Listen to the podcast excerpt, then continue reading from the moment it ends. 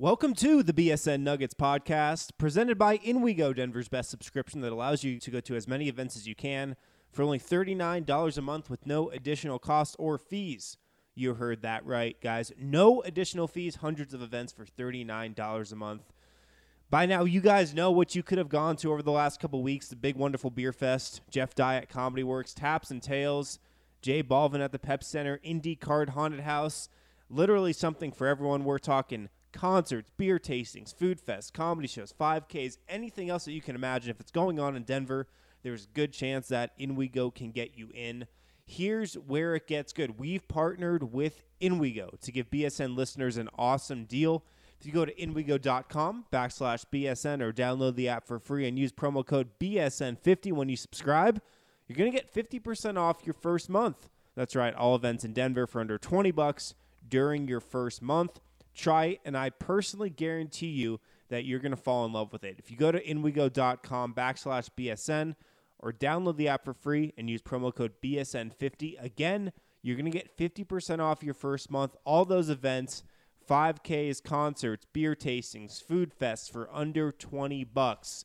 Inwego.com backslash BSN.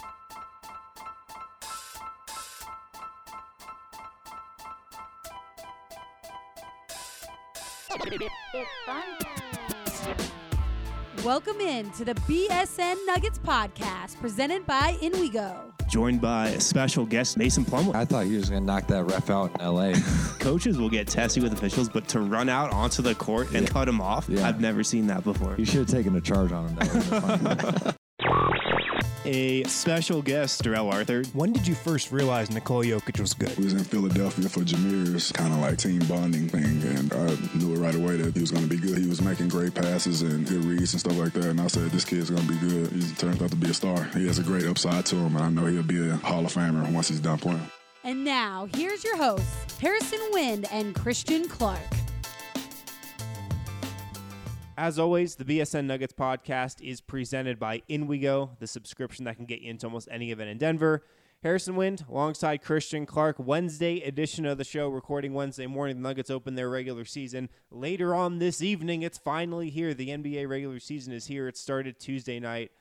Two okay games. Philly Boston wasn't that great. I thought OKC Golden State was much better, but we get to see the Nuggets tonight and what they've been working on all summer. They tip off their season again, like I said, in LA against the Clippers Wednesday evening.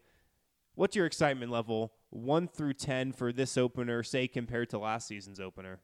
Oh man, I mean, I, there's so much optimism around the team this year. You Yeah. know, not just from people in Denver, but everybody outside of Denver. Charles Barkley said the Nuggets are going to get the three seed this year, which was a little shocking to me.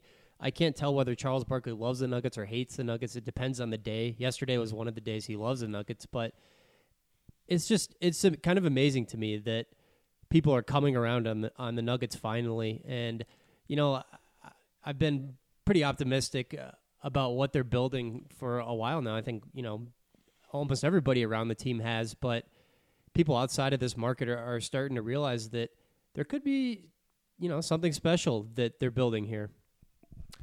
There could be something very special that they're building here. We'll get our first taste of it tonight.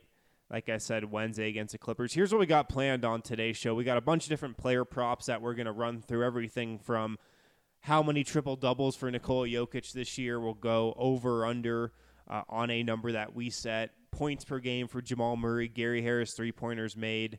Uh, Jamal Murray blue arrows fired. Michael Porter Jr. games played. We'll go over under on all those different props. First, though, we got some questions from the BSN Denver Total Beverage Fan Hotline. Of course, three of them to get to. Let's go to a new caller first. We've got Gabriel in Philly. Hey, uh, the name's Gabriel. I'm from Philadelphia. Uh, been listening to your show for about two months. Found you guys after the NBA around I think July or June. Uh, anyway, uh, been great listening to you guys. Love the show. Uh, my I have a few two questions. My first question is, uh, if the Nuggets ever did go up against Philadelphia in uh, best of seven game, who do you think would win? And then my other question was, uh, after all the reports that are coming out about from the Jimmy Butler uh, incident, one of the things that I've heard was that KAT only cares about his numbers and not necessarily winning. Do you think that makes him a better or worse player than Jokic, if that's true? Thanks. Love the show and keep up the great work. All right, thanks, Gabe, for the question. I'll throw this one to you, Christian, first. Who would win in a playoff series? I guess this would have to be in the NBA Finals, unless uh, we had a conference realignment, but Nuggets or 76ers? Yeah, I'm I'm so ready for the conference realignment, by the way. But yeah, this is a, a bit of a random one. I, I, think I would take the Philadelphia 76ers just because they play a little more balanced basketball. I mean, they're they're such a good defensive team, and they have their struggles on the offensive end sometimes. Um, Joel Embiid gets tunnel vision uh, quite a bit. It's something he's got to work on. Ben Simmons still afraid to take jumpers, but I would take Philly just because they're a little more balanced, and that's what win you wins you playoff series. Well, I'd also take Philly this year just because they have at least a year of playoff experience under their belt. I know that's not a ton, but it's a year. It's something. The Nuggets have zero playoff experience under their belt. Paul Millsap has more playoff games than the rest of this Nuggets roster combined. So Denver's got to get in the playoffs, see if their offense can translate, see if they can play defense in a playoff setting where it does seem like the game totally changes and basketball just really dribbles down to, for lack of a better word, one on one isolation basketball where you're just looking for mismatches on every possession. How will the Nuggets react to that? We've seen that happen sometimes in fourth quarters and it hasn't gone tip that well for Denver. We just need to see how it looks in the playoffs before we're going to take the Nuggets to beat a team, I'd say like Philly, or really to beat any team in a first round playoff series. That's why I'm so curious for this year. We will probably get our first chance to see Denver in a playoff setting. And my belief has been they probably have to get really beat down the playoffs to really rise and take that next step as a franchise. Maybe it's a scenario where they just get demolished by Houston in, in the first round like they would have last year or by a Golden State. Maybe they can take a game from one of those teams. But it does seem like in the course of like NBA franchises, those that really rise from non contenders, non playoff teams to contenders, like a Golden State, like a Houston, you've got to go through those one or two years where you just get killed in the first round, it seems, to take that next step and go back into the summer and for Nikola Jokic to say, okay, this is what it takes to win at this level. This is what I have to do to win on this stage. Yeah, I mean, it, it was one of the reasons why it stunk the Nuggets didn't get in the playoffs last year because you know, even if they had gotten demolished in the first round by a Golden State or a Houston, you know, Nikola Jokic probably would have been forced to defend high pick and roll after high pick and roll. And, you know, maybe, I don't want to say getting exposed, but your weakness is really getting held under a magnifying glass. Maybe that's one of the things that really motivates Jokic to get in a little bit better shape and improve his foot speed a little bit. You know, oftentimes just getting better in general, you have to take your lumps first. And getting better comes with age. And uh, the more playoff experiences you get, the more you grow, and you know don't only get older, but you get more reps under your belt too, and that only helps. The second part of Gabe's question there, KAT only cares about numbers. Does that make him a better or worse player than Jokic?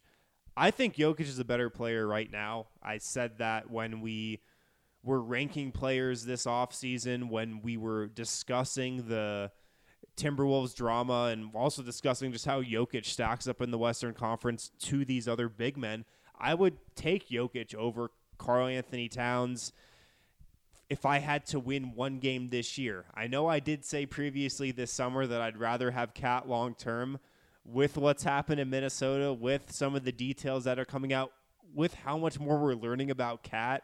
I'm starting to shift back towards taking Jokic more long term and I might be there after the summer. Yeah. Okay. Um, I don't think it's fair to say that KAT only cares about numbers. Um, I mean, look, his personality and Jimmy Butler's they they seem like oil and water in a lot of ways. You know, the best thing for KAT to do during that practice that Jimmy Butler stormed back in and you know punked KAT with the third stringers is just just bust his ass down in the post. I mean, that was Yeah. one of the ways you can earn a little bit of respect from Jimmy Butler is use your physical advantages and just beast him down low. Um, but I mean, I think one thing with Karl-Anthony Towns, I view him and Nikola Jokic uh, essentially even as players right now. I mean, it's a toss up which one you'd rather have.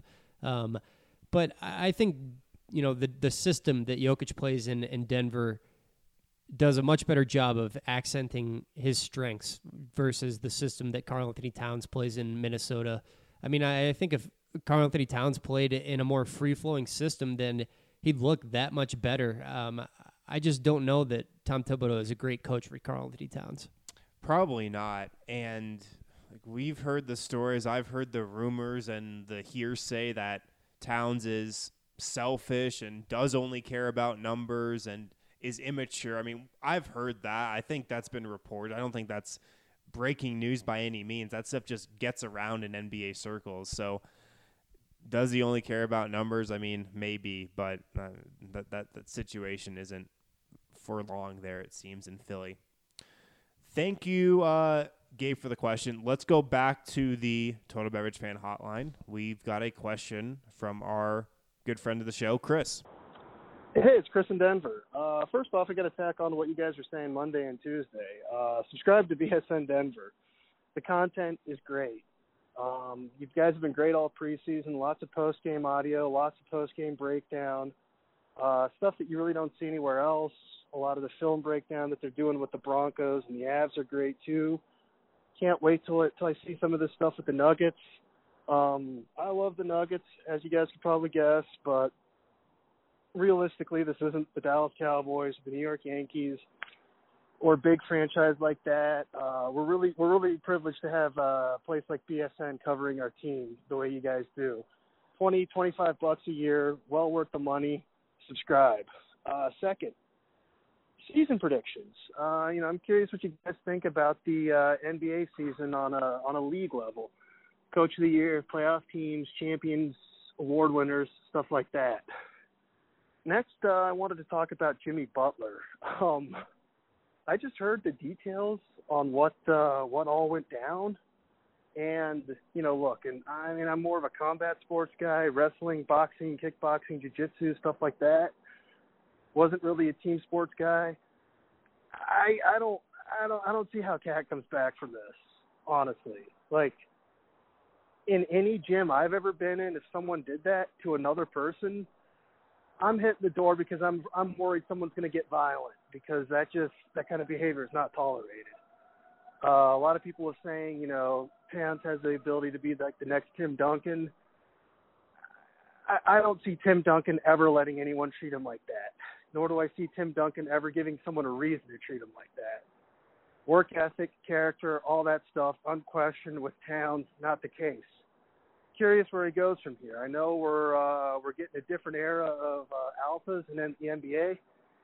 Curious what you think. And uh, lastly, I wanted to ask you guys about why why you know why can't uh, you play 10, 11 guys a game? Shorter than 40 minutes a game. Basketball is a pretty taxing sport. Tough schedule down the stretch. You know, like I said, I'm more of a you know wrestling, jiu-jitsu guy as far as sports go why can't you play 10 or 11 guys a game? Seems to me resting your uh, stars would be beneficial and making sure everyone's fresh.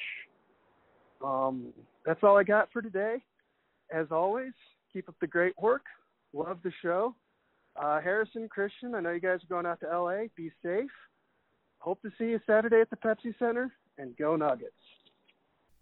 Chris, my man, thanks for the kind words about BSN Denver. And yes, if you haven't subscribed, bsndenver.com backslash subscribe. I can't say it enough. You guys are probably missing out on about 50% of our coverage, if not more, if you're only listening to the podcast and not subscribed to BSN Denver.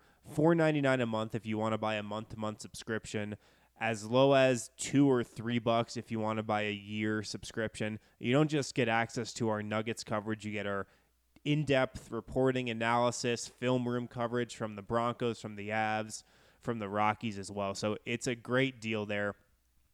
And I was going out to LA for the opener, but I am not anymore. So I will be in Denver, but I will see you at the Pep Center Saturday. If anybody else from the show wants to meet up, chat for a few minutes, more than open to. Just hit me up on Twitter or send me an email. But let's go through our awards picks. This is a good time to do that. Thanks for bringing it up, Chris. Rookie of the year. Should we start there? Yeah, my boy Luka Doncic, of course. Um, Okay. You know, I think we saw flashes of his brilliance in the preseason. I just don't think you know a prospect who's so accomplished at, at such a young age comes around very off very often, and Mhm. I, I'm just 100 percent in on Luka Doncic, man. Uh, I think the Mavs are going to be surprisingly decent this year. I could, I think they could win, you know, somewhere in the neighborhood of of mid to high 30s. Ooh. So, I, I mean, I don't think they're going to make the playoffs, but I think they could be the ninth seed or something like that. Okay. Okay. I think I got the Mavs finishing a tad lower, not much lower. And I'm with you. I am all in on Luka Doncic. I think he's going to be the best player from this class long term. He'll be the best rookie next year, just in terms of the guy who adds the most wins to your team, I think. I'm going a little off the board with my rookie of the year pick. I'm going with Trae Young. Why? Because I believe he's going to lead all rookies in scoring he's the focal point of that Hawks team where Luka's going to have to share the rock a little more. Trae Young is going to be the primary option in Atlanta from day one. I wouldn't be surprised if he averages 16, 17, 18 points per game. I don't think he's going to be better player than Luka Doncic this year or long term. I do know how voters vote when it comes to rookie of the year, and they typically go with the guy who averages the most points per game that's why I'm going with Trae Young. I think he's just going to have a monster year offensively. Yeah, I mean that's probably going to be the issue. Are, are vo- voters going to value counting numbers or who contributes to winning the most? Because uh, I mean, I think Trae Young definitely will, will put up better counting numbers, and he'll probably, you know, he's he'll probably average 15 points per game, maybe even more. He's going to need a ton of shots to get there. He's going to have a lot of nights where I think he goes like three for 12 from the field Sure. and games like that. But yeah, um, I don't know. I'm, maybe maybe voters are, are getting a little bit smarter now, though, too. Maybe, maybe just a little. DeAndre Ayton could win this thing too. He'll put up monster numbers in Phoenix. Like I wouldn't be surprised if DeAndre Ayton averages 17 and 10 his rookie year, something like that. I mean, he's been dominant at times this preseason. Maybe a, some of those are empty stats, but I could see him having a monster year as well. I'd say those are the top three contenders. Coach of the year, I've got Quin Snyder as my coach of the year. And obviously, that goes along with me projecting the Jazz to finish as the third seed in the West. I think there's a chance they could sneak up into the two spot if Houston falls off a little more than people expect. But I feel like Quin Snyder's been building up to this award for quite a while. And I think this is the year he gets it, especially if the Jazz are the three or maybe the two seed. He'll be a nice uh, consensus, no, maybe not consensus, but easy choice. I've got Mike Budenholzer, and Mm-hmm. uh, I just think the Bucks are going to look so much better. I mean, running motion heavy offense. It would the difference between them in the preseason and what they looked like last year on the offensive end was just night and day. I mean, when the ball is flying around and you know you're getting the ball to Giannis Antetokounmpo, where he really only has to go one on one, and he already kind of has that half step advantage uh, against his defender. I think it's just over. Whereas you're just you know asking him to break the entire defense down at the top of the key. Life is just going to be so much easier for Giannis. I think he's going to have a monster year, and I think Bud is going to get a lot of credit too, deservedly so. Do you have any honorable mentions for Coach of the Year? Um, I mean, Quin Snyder and Brad Stevens are probably the other two guys. I think the Celtics are going to be the one seed in the East. I think they're going to go to the NBA Finals this year. And Quin Snyder has been a really, really good coach in this league for a long time. I think the Jazz will have home court advantage in the first round. Um, I've got them finishing third in the West as well. So, yeah, those are the other two names. I teased this take on a podcast last week, or maybe that was earlier this week. The days really just blend together by now.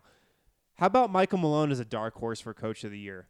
What if the Nuggets get the fourth seed in the West, like I'm predicting them to? I know you're predicting them to finish fifth in the West, but what if they get the fourth seed in the West, win 50 games, go from the ninth spot to the fourth spot with a four or maybe five game improvement? He could get some Coach of the Year consideration. I know I said on that previous show that I thought that consideration and that pub might happen earlier in the year. I think the Nuggets are going to get off to a really hot start this year, maybe 10 and 5 in their first 15 games. And maybe people are like, wow, Michael Malone is pushing the right buttons in Denver. I think he could get a couple votes when the votes do get tallied at the end of the year if Denver jumps up to the four seed from out of playoff contention entirely from the ninth to the fourth. I think that would garner a few votes. Yeah, and you know it's funny jumping from nine to four. You, you the Nuggets easily could have been fourth last year, and we could have had an entirely different series of events. I mean, Michael Malone could have got an extension during this Sure. season, and that was just a couple of games. So it wouldn't surprise me at all either. I, I just think, you know, those teams who are fourth through eighth in the West are are so close to one another that there's just not that much difference. I mean, two or three games, two or three wins can make a world of a difference. We've got some more award predictions to get to MVP, Defensive Player of the Year, Six Man of the Year, Most Improved Player, yada, yada, yada. We got to hit a break real quick. We'll be right back on the BSN Nuggets podcast. Hey, BSN fans, your favorite Colorado Sports Network has partnered with your favorite Colorado beer, and we're giving them away for free. But in true BSN fashion, we're not letting you go to some major chain for it. We want you to go to your local neighborhood bar and support a real Colorado business. That's why we've created the bar page, where any BSN subscriber can go in and get a free beer whenever they want. Just go to bsnbars.com and you can get one free Coors banquet at any bar on that list. All you have to do is show the bartender the VIP image on that page in your browser and you can retrieve a free Coors banquet beer at any of those bars. There are over 20 bars there. You're sure to find one close to you. It's bsnbars.com. Find a bar and get a free Coors banquet on the house. Thanks for listening to the BSN Denver Podcast Network. Welcome back to the BSN Nuggets podcast presented by InWeGo, Harrison Wind, alongside Christian Clark. Wednesday edition of the show. The Nuggets open their regular season Wednesday night, later on this evening in LA against the Clippers. Let's continue with these award predictions going off of our question from Chris. And I want to remind you guys if you ever have a question for the show, hit up the Total Beverage Fan Hotline, 1 800 BSN 8394. 1 800 BSN 8394. All it is, if you haven't called before, it's an answering machine. So just leave your name, leave where you're calling from, leave a question for the show. We'll play it and we'll give you our reaction. It's the best way to get a question on the show. It's the best way to interact with the show. Total Beverage Fan Hotline, 1 800 BSN 8394. 1 800 BSN 8394.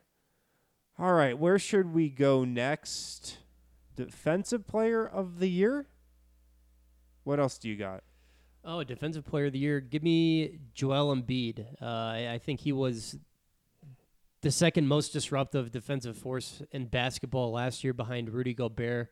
I mean, Joel Embiid just plays the game with reckless abandon. Yeah. I would be afraid to drive inside uh, against him. I remember that game in Philly the Nuggets played.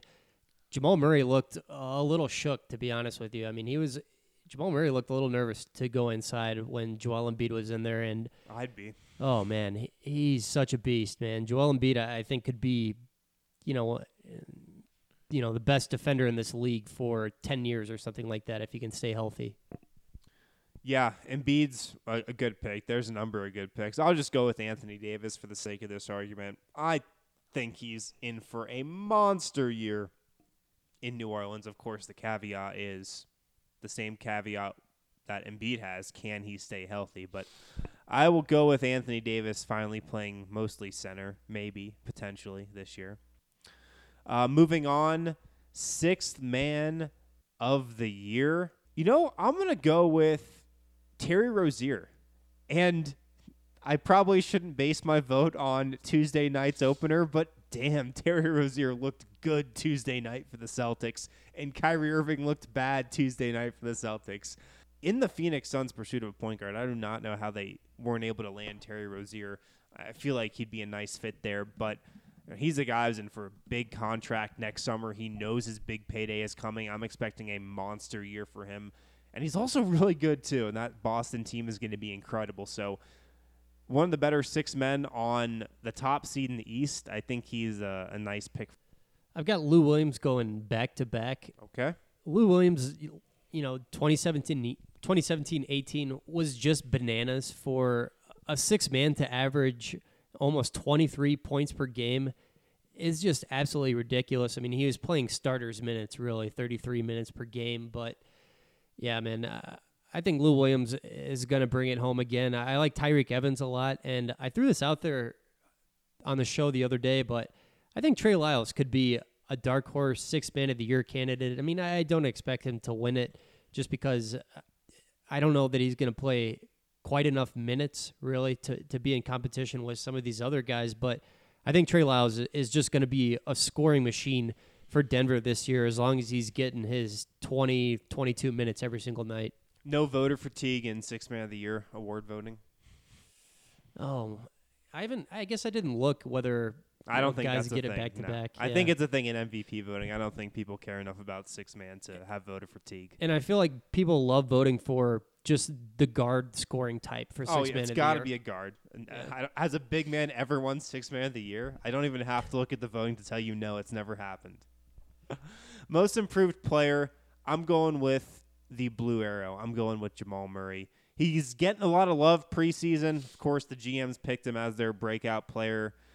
He's getting some love on E ESPN too. Two people chose him for most improved player. The leading vote getter was Brandon Ingram, which I also almost went with. But I think this is a big year for Jamal Murray. I think his scoring goes up, and obviously, like I've spoken about when predicting that Nikola Jokic will make an All Star game, a lot of this depends on team success. I really do think if the Nuggets are a solid playoff team, Jokic is going to get All Star consideration, and I think Jamal Murray will get Most Improved consideration.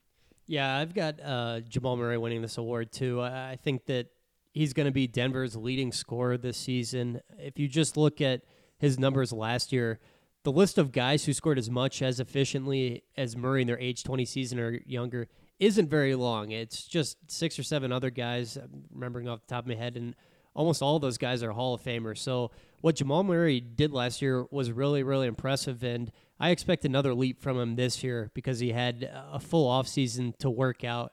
I mean, he was really on the shelf last offseason while he recovered from those double, that double sports hernia. So I think we're going to see a confident, assertive, even more daring Jamal Murray this year. We've spoken about our MVP picks on the podcast before. You're going Giannis, correct? Yes, sir. And I'm going LeBron. Um, I guess just a quick synopsis of why. Look, LeBron got second in MVP voting last year, and I didn't think he had a terribly impressive year for the Cavs. I just think the whole narrative of this season, the whole story of this season is going to focus on what's going on in LA with the Lakers and with LeBron. And if he can get that team close to 50 wins, I think he's going to be in the discussion. And um, if he can get himself in the discussion, I think he's got a shot to win. Think the Lakers, this might be weird saying this, might be slightly underrated. Lonzo Ball slightly underrated. Brandon Ingram slightly underrated. I also think there's a chance they make a big deal at the deadline, which will help the Lakers get some more wins and help LeBron get some more MVP votes. Um, but I think Giannis is a great pick. He's gonna have a monster year. Anthony Davis is a good pick as well. One of the Warriors, Kevin Durant, Steph Curry, they could be a contender as well. So there's a lot of ways you could go. I don't remember a year when the MVP has been this wide open, but I'm going LeBron. And I was going LeBron before I realized that this was the odds on favorite for MVP. Before I realized everybody was picking LeBron for the award, I thought it was like a like a little bit of a cheeky, sneaky uh, dark horse pick, but apparently not. You thought picking LeBron for MVP was a dark horse pick? Yeah, going to the Lakers, a team that some people were picking to miss the playoffs. Yeah, I thought that was a dark horse pick.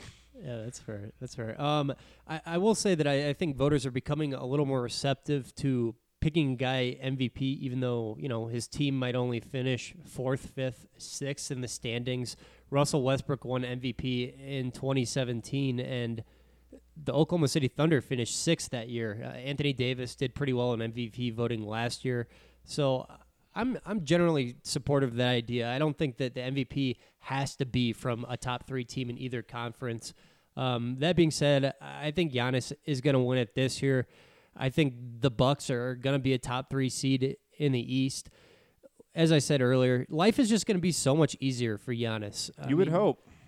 I think the Bucks are going to play a beautiful brand of basketball. Um, I am so pumped to watch them play this year. They're, I mean, for Giannis to put up those numbers that he did under Jason Kidd when, you know, th- things were so difficult for him. He often had multiple defenders draped over him. It's just going to be. I mean, he's going to get the ball in his spots. He's going to get the ball on the move, and he's only going to have to break down one defender instead of a couple of them. My ballot, if I had to go five deep, would be LeBron, Giannis, AD, Steph Curry, James Harden. Okay. I was wondering if you're going to give any love for Harden. Yeah. What about your ballot?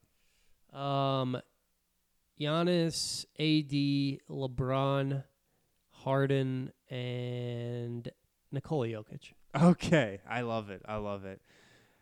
Conference finals predictions in the East. I've got Boston and Philly, even though Philly did not look impressive Tuesday night. I think they'll round into form. In the West, I've got Golden State and Houston. I know, real imaginative. And then I've got Golden State winning the finals in seven games. Oh, going seven? Okay. I feel like everybody has Golden State and Boston in the finals. Yeah, I think they're the two best teams in the league. I definitely think they are, and I'm kind of with you. I, I think it's going to be it could be a competitive NBA finals be- between them. I mean, Boston is so deep, so switchy. Brad Stevens is a freaking mastermind. Yeah, I'll I, I'll take Warriors over Boston um, in six games. Yeah, Boston is in the same tier for me as a Houston. Maybe Houston is the better regular season team, but I get the sense that Boston is kind of built for the playoffs. I know they haven't done it before, but they've got the switchy wings, they've got the guard play, they've got the head coach. They just seem like a team built for the playoffs. And the crunch time scorer too. Yeah, multiple. Jayson Tatum, man, wow. Is there a chance we look back at the end of the year and say, or we're heading into the playoffs saying Jayson Tatum's the best player on Boston? Mm, no. Really? Did you watch the game last night? Uh, no, I was moving. Unfortunately, I didn't. But I don't. I also don't say so and so is the best player after one game. Well, tell us what you think about our NBA Finals predictions. I said at the end of the year. Will we be saying at the end of the year that Jayson Tatum is the Celtics' best player? I think there's a chance. But we want to hear from you guys, of course. If you have, uh, we want to hear your MVP predictions, your conference finals predictions, your awards predictions. Hit up the Total Beverage Fan Hotline, 1 800 BSN 8394. 1 800 BSN 8394. We're going to give our final Nuggets predictions for this season at the end of this show. But we've got one more question to get to on the Total Beverage Fan Hotline. Let's go there right now. This is EJ Holloway from Jacksonville, Florida. Wanted to say hello and ask a brief question. Um, it's just been uh, teasing my brain. I'm thinking about the Nuggets' future. Um, I think we have a really good build right now, a great depth on the bench. Um, but you know, with with these G League guys, I'm I'm concerned about you know two players getting time and uh, when uh, when you think they'll elevate their game and uh, be a part of the Nuggets rotation. I assume that you know free agency hits each year and that you know one of our key guys may end up leaving and uh, make space for a Thomas Welsh, who is a, a great guy on the offense defensive boards. Or you know, um, obviously we have Tyler Lydon, um, who you know I think could be a beast inside. Uh, he could definitely grow in size, both he and Welsh. Um, but they could be defensive key players uh, later on down the line. Do you think any of those guys leave before they become a part of the Denver Nuggets rotation, possibly in the future? All right, thanks, EJ. So here's a question I'll pose to you to kind of sum up that question there. Out of all the players at the end of the Nuggets bench, the two two-way guys, DeVaughn Akoon-Purcell and Thomas Welsh, the end of the bench guys, Tyler Lydon, and a couple of the injured guys right now, Jarred Vanderbilt, Michael Porter Jr., these two Nuggets draft pit, picks, along with Welsh from this summer. Who out of those guys do you see making an impact with the Nuggets the soonest? I don't think there's a very good chance that any of those guys makes a significant impact this year. I mean, this Nuggets team is already so deep. But I mean, I would probably just say Michael Porter Jr. at the start of next year. Um, I don't think that Michael Porter Jr. is going to get a chance to make much of an impact this year. I would expect the Nuggets to continue to to slow play him and really just not rush him back from after having two back surgeries. So I'll probably say Michael Porter Jr. Um, you know has a chance to challenge for a rotation spot at the start of next year. The Nuggets are pretty thin at small forward already. That's Michael Porter Jr.'s natural position. And I think Jarred Vanderbilt could, depending on what happens with the powered forward rotation, you know, th- this coming summer. Right now, there's a logjam at power forward with Paul Millsap, Trey Lyles. I mean, Juancho can even slide over and play a little power forward. But yeah, I mean, th- those are the two guys uh, at the start of next year, I think. I'm going to go with Jarred Vanderbilt as the guy who's going to make an impact the soonest. Not sure if it's going to be this year. I mean, if we're looking for one of those guys to make an impact this year, I think he's the logical choice there. Maybe even next year, too. Look, I think Michael Porter Jr. could make a larger impact, but maybe Jarred Vanderbilt makes a slightly smaller impact sooner, if that makes sense. I just think the Nuggets are super high on him. There's an obvious space for him at the power forward. The Nuggets could be lacking in power forwards, as crazy as that sounds, next year after they've been stocked full at that position for the last three years. Um, Paul Millsap could be a free agent. Trey Lyles is a restricted free agent next summer. So I'll go with Jarred Vanderbilt. Um, but yeah, I don't see any of those guys making a huge impact this year for sure unless injuries really hit. Out of the two two way guys, DeVaughn Akoon-Purcell is the one who could make an impact sooner rather than Thomas Welsh. I think if the Nuggets were really desperate for guys on the wing, they'd go his direction.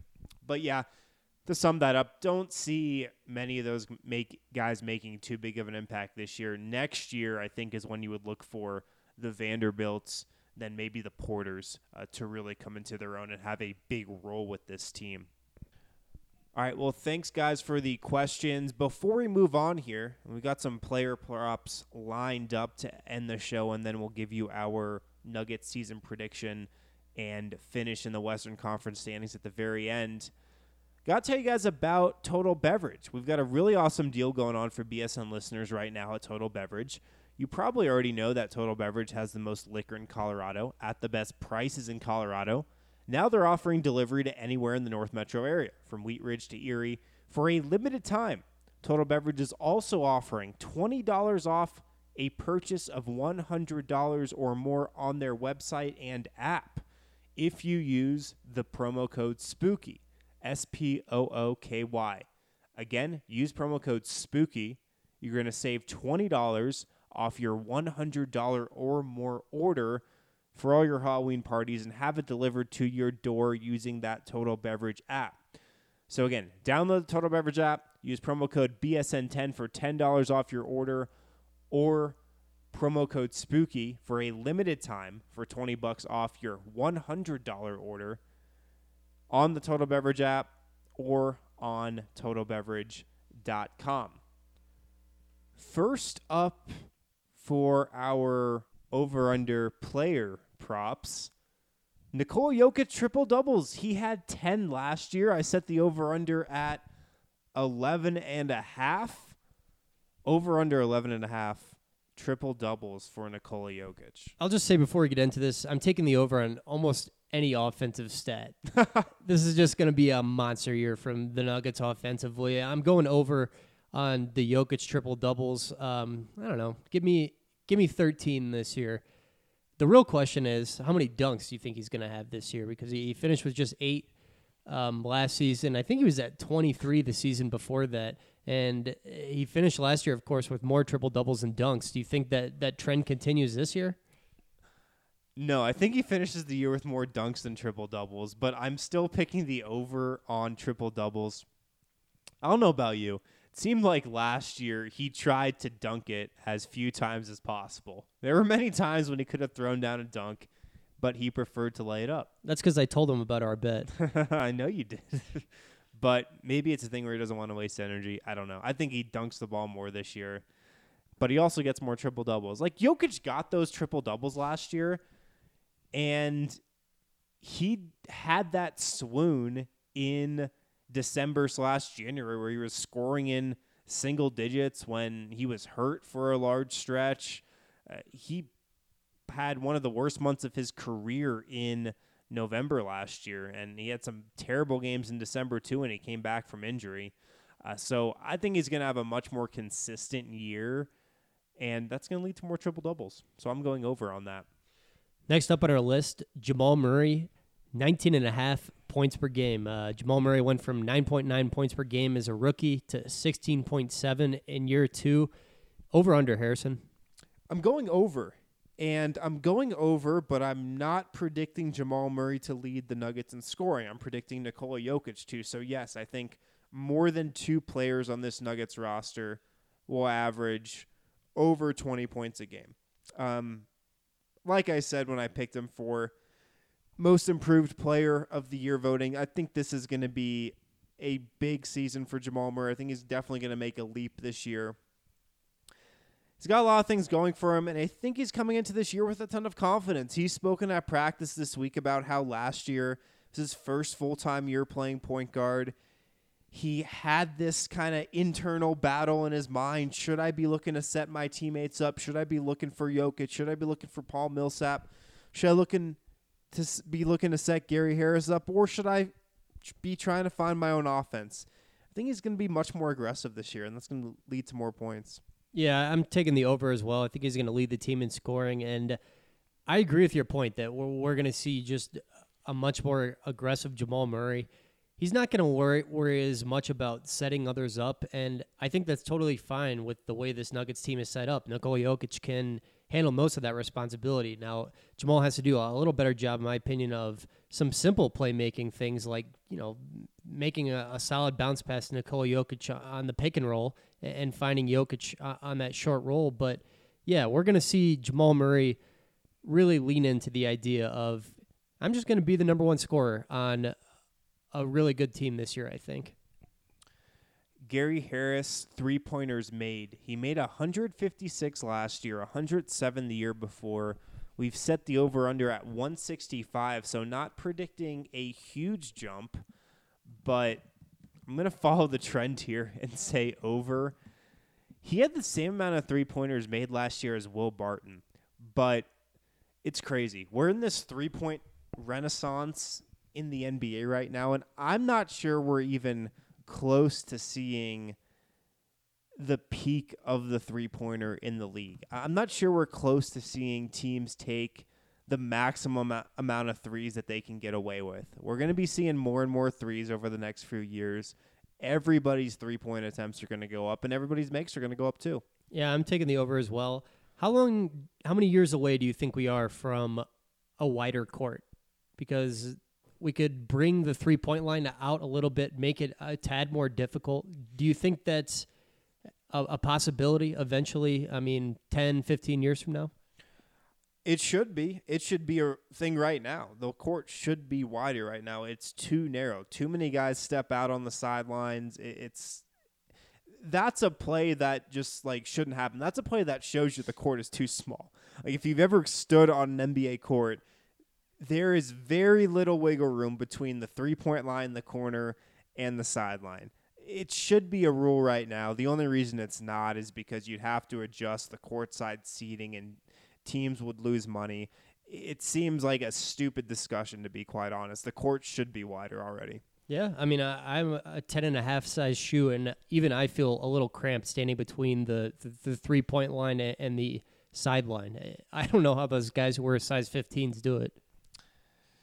All right, next up on the list here, what do we got? Mason Plumlee free throw percentage. Last year he shot 45.8% from the line, a career low. This or the year before he shot 56.7%. You set the over under at 52% for Mason Plumlee. Free throws. I'm guessing you're taking the over? Yeah, I think I am. Mason Plumlee has been all over the place um, with his free throw percentage since he came into the league. Shot 62.6% from the line as a rookie. And like you just said, last year, 54.8% was a career low. I think that Mason Plumlee is going to have a little bit of a bounce back year. I mean, he was the worst free throw shooter in the NBA by a significant margin. You know, if you look at even the Steven Adams, the Clint Capelas of the world, even those guys are, are shooting in the mid 50s from the line. So Mason Plumlee has only—he, I mean, he only has up to go. And I think w- working with Mark Price could help him out a little bit. So yeah, I'm taking the over. I'm taking the over, and I'm going to say he shoots 60% from the line this year. Wow. I'm a believer in You're Mark wild Price. man. Sign me up for Mark Price and Mason Plumlee. I'm here for that all day. Moving on, Monte Morris minutes per game until Isaiah Thomas gets back over under 17. What do you got? I'll take the under slightly. I think Monte is going to be right in that 15 minutes per game range. I think we'll see him play a six to seven minute stint in the first half and then another six to seven minute stint in the second half. I don't think we're going to see him really closing any games. That's Jamal Murray is going to be the guy out there, but I think Monte is going to be an important part of this team, definitely. I'm going to go over.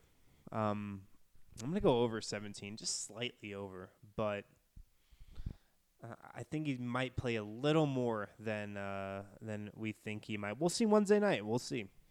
I threw this out on a previous podcast, um, I think about a month ago, but pre- I had it, the over under on Jamal Murray, Blue Arrows fired at 19. You kind of laughed at that at the time. Um, we've still got the over under at 19. Which one are you going with? I'm going way over. I'm going with two blue arrows in the opener Wednesday against the Clippers, way over 19 for the year. Well, I- mean, there aren't like hard numbers on how many Blue Arrows he fired last year, so it's hard to set this line, Harrison. All right, don't We laugh should, at we, me. We should ask him. Yeah, uh, I think I'll probably go over. I'm counting this as an offensive stat. Joel Murray doesn't fire any blue arrows when he makes a cool defensive play. No. Right. It only comes after like a sweet pull up three in transition or something like that. So I'll take the over as well. Michael Porter Jr. games played set the over under at 0.5. And I'm taking the under. If I had to guess, I'd say he does not play in a game this year. I think the Nuggets continue that long term approach with him. Just speculating here, how, what is your uh, take on that over under 0.5? Yeah, I've got the under as well. And just listening to Michael Porter Jr.'s comments in recent interviews lately, it seems like he's really getting on board with Definitely. this idea that patience is the best thing for him long term. Um, you know, his his camp, his father was quoted this summer as saying that, "Hey, Mike could be ready for game number one of this regular season. That's how good he's feeling." And we've heard a different message from Porter really since then. We really have. We really have. Malik Beasley over under 900 minutes played. Said that calculated out to 11 minutes per game. I'm going over that for sure. I think there's a scenario on the table where Malik Beasley really breaks out this year and becomes a consistent option off the Nuggets bench. I don't want to say that's a foregone conclusion. That's what's definitely going to happen. He's definitely going to emerge from the pack of three, from him, from Juancho, and from Torrey Craig as the guy who's going to play minutes for most of the year in that ninth man role. But I think there's a chance he does. And I know Chris asked this on the previous pod, or uh, asked this earlier in the show on his question why can't the Nuggets play 10 or 11 guys? I think they could play 10 guys. Um, nine guys is what Michael Malone wants to play. Most teams will play nine or 10. I think they could play 10. And uh, a- lot of teams, maybe a more veteran team, would play 10 or 11. The Nuggets have so many young guys that uh, they've just got, you know, they can play more minutes. Uh, They can play more games. They don't need to be rested as much throughout the season. You know, Gary Harris, Jamal Murray, those guys aren't going to take nights off throughout the season. This is a young team who can play a lot of minutes. So maybe that's another reason why they'd play uh, nine guys instead of 10 or 11. But I wouldn't be opposed to Nuggets playing 10 guys. I'm going to go a little bit out on a limb here and say that Malik Beasley firmly establishes himself as the ninth guy on this team this year. I just think if you look at Beasley's skill set, the Nuggets need a guy like that. They need a guy who is a strong perimeter defender. They need some of that athleticism. The Nuggets aren't the most athletic team in the world. I mean, they mostly get by on skill.